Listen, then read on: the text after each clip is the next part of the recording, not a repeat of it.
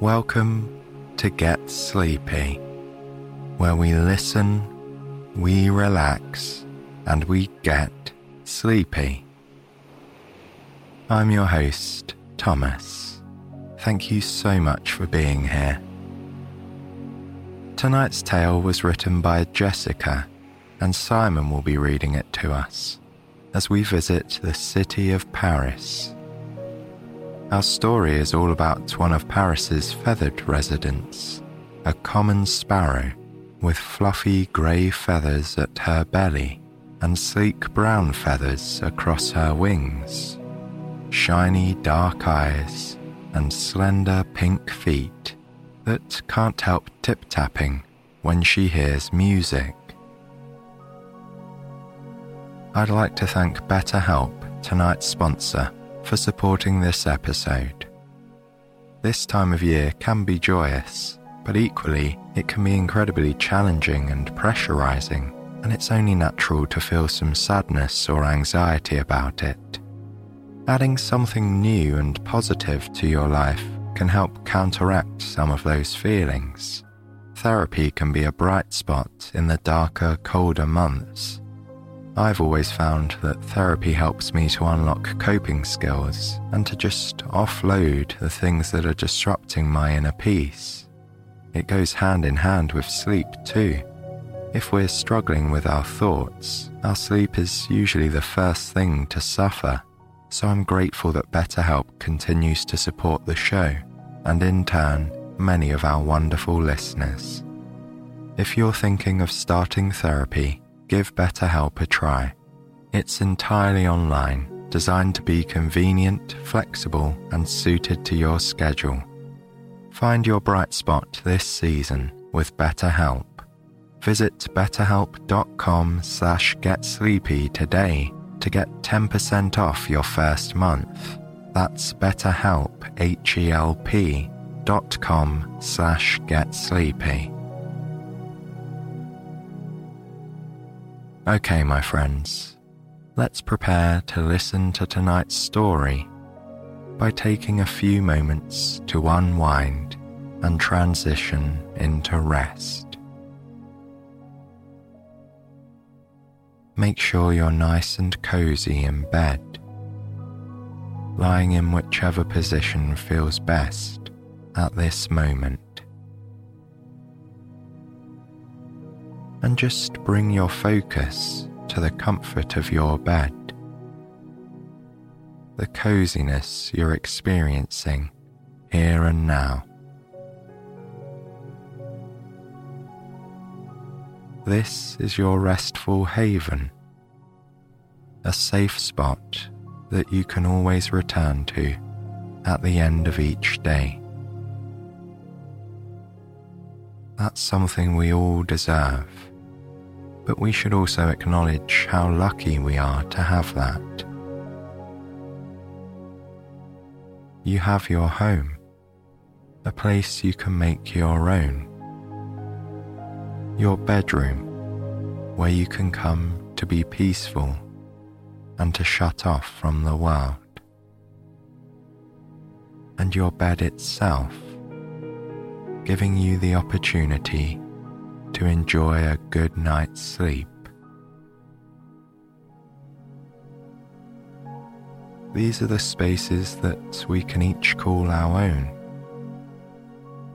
And much like tonight's main character and all animals and their habitats, we adjust and arrange them into our own idyllic havens. Simply be grateful for the spot you're in here tonight. It's time to close your eyes, to let your breathing softly flow, and to listen to the sound of Simon's voice as he tells you all about a day in the life of Francoise the Parisian sparrow.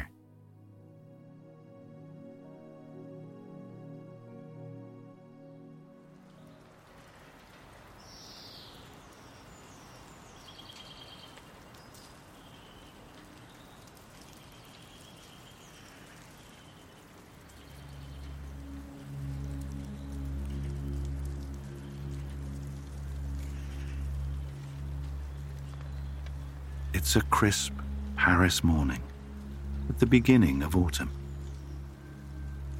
All along the Champs Elysees, the leaves on the trees are turning from green to gold. And even though the sky is blue, there is a delicious chill in the early morning air. At one end of the Champs Elysees is the Arc de Triomphe, an enormous limestone monument built in the shape of an arch and covered with statues that show scenes from French history. At the other end of this long, wide street is the Place de la Concorde. This historic square is home to two enormous fountains, where rippling water spills and streams over statues of water gods and goddesses. Just beyond the square is the Jardin des Tuileries, a large garden that is many hundreds of years old. In 1783, the world's first manned hot air balloon was launched from the lawn of the Tuileries. These days, the gardens are filled with people who come to sit on the rolling green grass or admire the roses and tulips that grow in the flower beds. Along the Champs Elysees itself are some of the grandest and most beautiful boutiques in the world. There are shops where people can buy old, leather bound books and maps that are more than a hundred years old. There are some that sell silk gloves, and others that sell top hats and grand pianos. Most of all, there are shops offering exquisite clothes, gowns and suits and shoes in every colour of the rainbow. High in the ceiling rafters of one of these shops is a nest that she has made for herself out of scraps of silk and velvet. And in this nest, Francoise, the Parisian sparrow, is slowly waking up from a long night's sleep. She opens her eyes, unfurls her wings, and stretches them out. She peers over the rim of her haute couture nest and down into the atelier, which is the French word for workshop, of Paris's most elegant fashion designer. For a moment, the atelier is completely still and silent. Francoise admires the silky smooth bolts of fabric, the bright gowns draped on mannequins, the needles and pins gleaming in their cushions. And then, whoosh, the shutters of the shop go up. A key turns in the door. The doorbell tinkles as the elegant fashion designer and all her employees swish through the door. They unroll lengths of fabric, unfurl tape measures, and start snipping away with scissors. Francoise is tempted to stay and see what gorgeous creations they will make. But the day is too sunny, and the sky is too blue to stay inside. She takes a scrap of velvet from her makeshift nest and fashions it into a scarf around her neck. In Paris, even the sparrows like to look elegant. Then fastens it just so. Whistling a bright tune, she flies down from the ceiling, out of the atelier, and soars down the length of the Champs Elysees. On such a perfect Paris day, there is one place that Francoise knows she simply must visit. the Eiffel Tower, of course. This wrought iron construction is the symbol of Paris. It was built between 1887 and 1889, and at the time it was the tallest structure in the world. People came from far and wide to admire it, as they still do today. As Francoise flies towards the tower, she sees a small crowd of tourists has already gathered at its base. She flies low. She loves to see the smiles on the tourists' faces as they peer up at the impressive tower. Some tourists are buying tickets that will let them take the elevator up to the viewing platform, close to the tower's top. This is one of the best places in Paris to see a panoramic view of the city.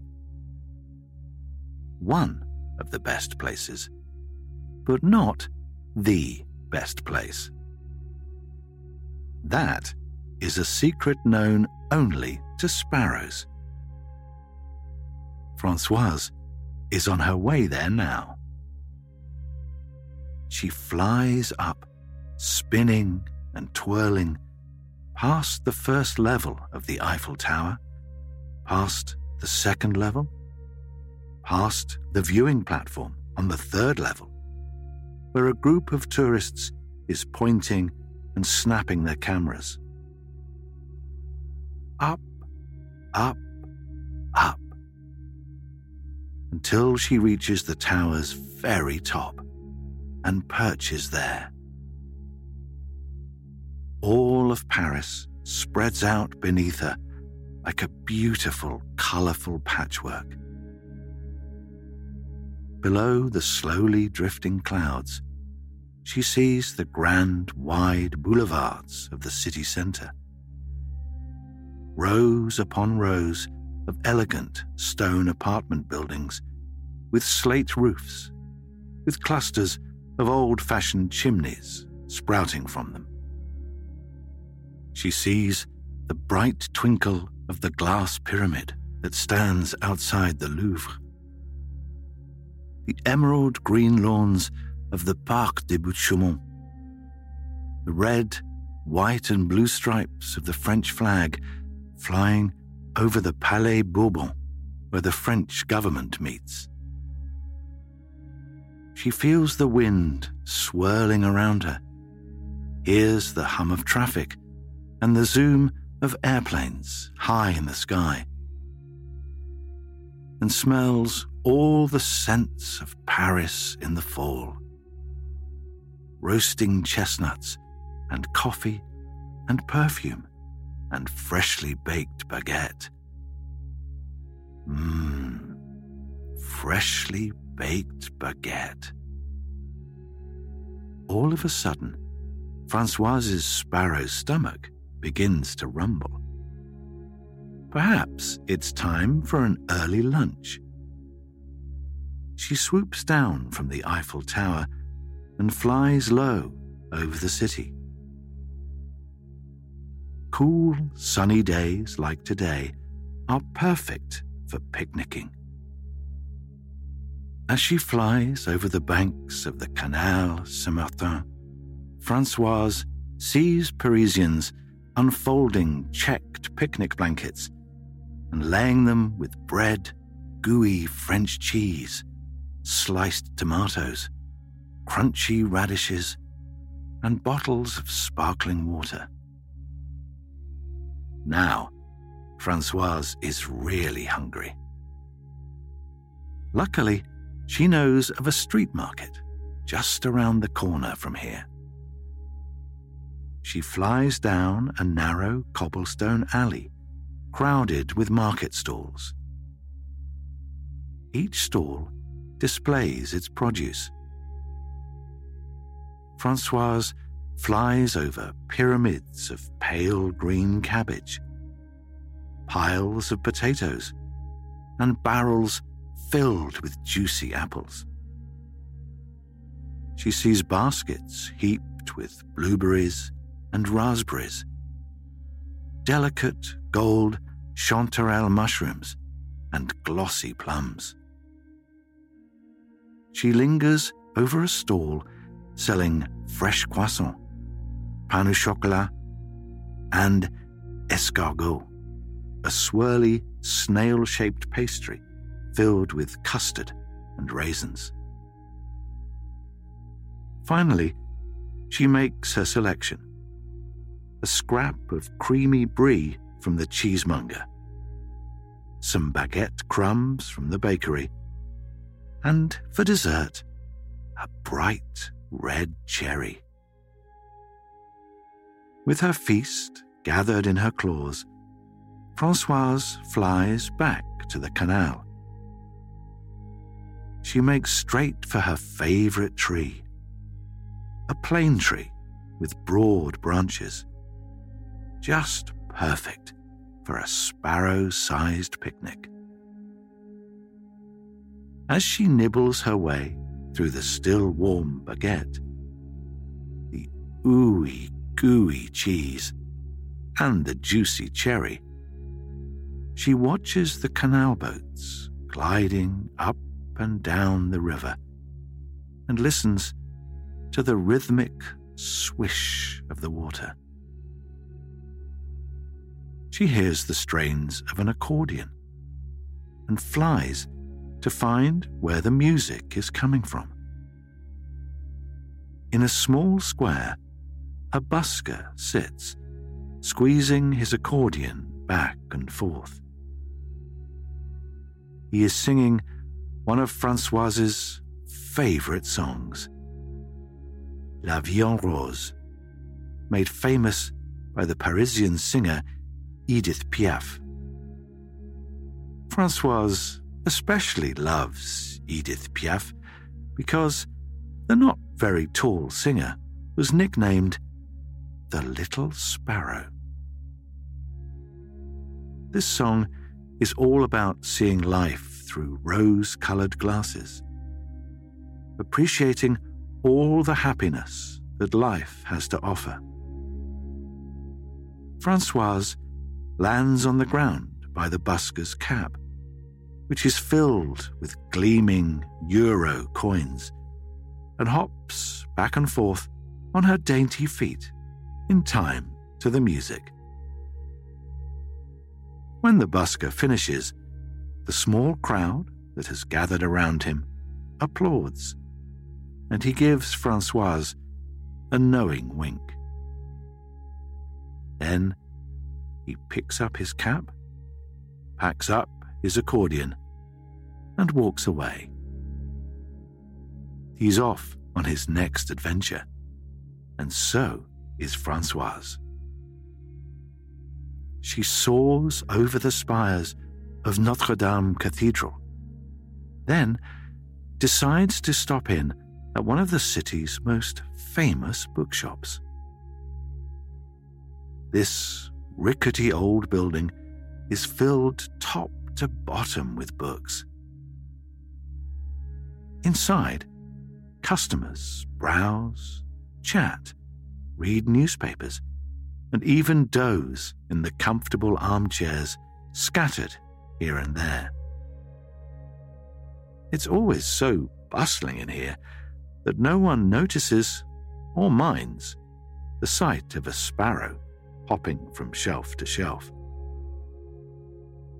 Inside the shop, Francoise takes a deep sniff. In her opinion, no shop in the world smells better than this one. With its bookish aroma of paper and ink and a hint of furniture polish. Delightful. She hops straight for the shelf marked Fiction Authors Hugo Duisma and finds the book she is currently reading Les Miserables by Victor Hugo. Francoise has been reading this book for many months now. a few pages or paragraphs at a time, whenever she chances to pass by this bookshop. She finds the page she is on and reads a heartwarming scene where the orphan girl, Cosette, is reunited with her friend, Jean Valjean. When Francoise is finished reading, she remembers the page number for her next visit, then flies away. A sugary sweet scent stops her in midair.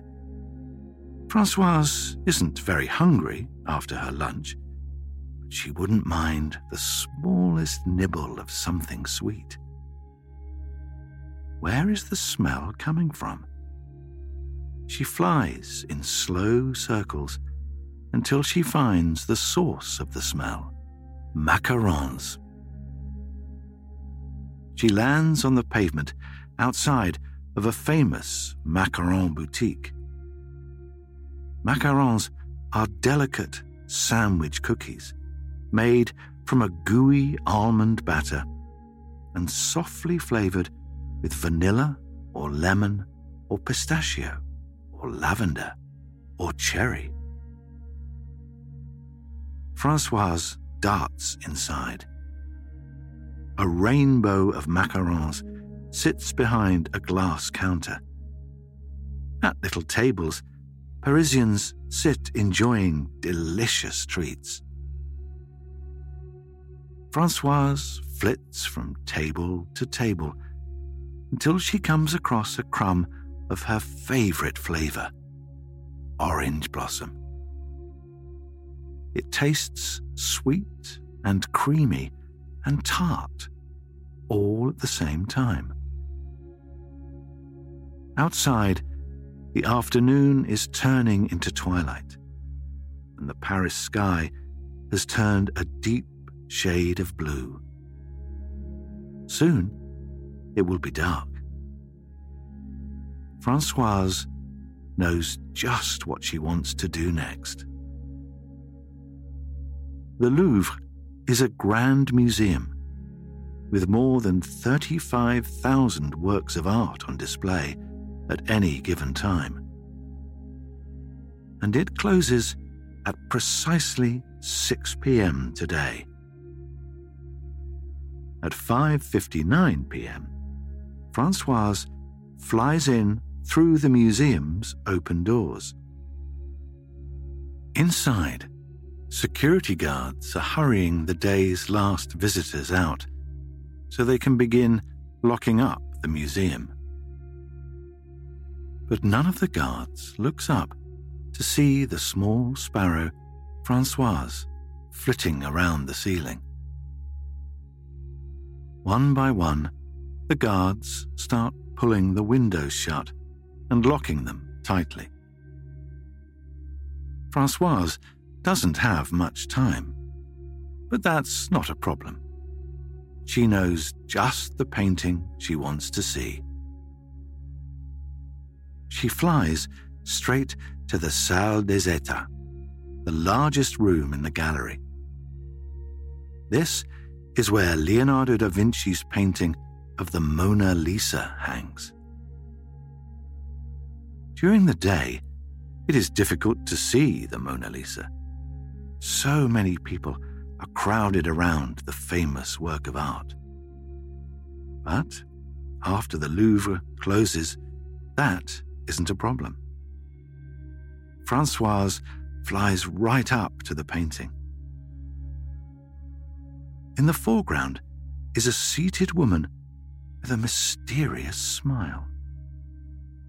In the background is a deep green Italian forest. Francoise sighs. The painting is just as beautiful as some of her sparrow friends have told her. They also told her a rumor. There is an interesting optical illusion in this painting. No matter where you are in relation to it, the Mona Lisa's smiling eyes appear to look directly at you. Francoise flies to the right. The Mona Lisa looks at her. She flies to the left. The Mona Lisa still looks at her. Incredible. She would like to stay for longer, but she hears the footsteps of a guard approaching. She soars up to the top level of the gallery, finds a window that is still unlocked, and flies out into the Paris night. It is properly dark now, and all of Paris is glittering with light. The Opera House and the Louvre are illuminated. Across the dark waters of the Seine, the river that runs through the city, all the bridges are lit up and glowing. The Eiffel Tower shimmers with dazzling lights. No wonder Paris is called the City of Light, thinks Francoise. And in fact, Paris has had this nickname for centuries, ever since it became the first European city to install gas lighting along its streets. Francoise follows the glittering lights all the way to the Latin Quarter, where narrow cobbled streets are lined with bistros and cafes. The sidewalks are crowded with tiny tables where people eat and laugh and chatter. Waiters in long white aprons move nimbly between the tables, carrying big plates of pommes frites and bowls of bouillabaisse and pots of rich French onion soup, topped with crusty bread and melted cheese. One cafe has a jazz band playing inside. Francoise hears a guitar thrumming a double bass plunking, a trumpet tootling, and a saxophone blowing. The men in the band wear waistcoats and broad brimmed hats. The women wear bright dresses patterned with polka dots and flowers. Everyone in the cafe is standing, clapping, and dancing in time to the music. Soon, the people on the sidewalk join in. The whole street is dancing. Francoise swoops and turns in the air, making the same wild loop de loop as the music she can hear below. The band plays an encore and then another encore. At last, they fall silent the street starts to empty, and Francoise's wings are starting to feel a little bit heavy. That's not so surprising. They have carried her all around Paris today. Francoise flies low over the now quiet street. Someone has dropped a bit of silk material. Francoise looks around. She can't find its owner anywhere. So she picks it up in her beak. It will make the perfect lining for a nest. And speaking of nests, it has been a very long day. From the Champs Elysees to the Eiffel Tower, from the macaron shop to the Louvre, Francoise has seen and done so many things. And there's only one place left to visit. She flies up through the Montmartre neighborhood to the Sacre Coeur Basilica. This big white church, with its magical looking domes, is over a hundred years old. Francoise flies up to the topmost dome of the church.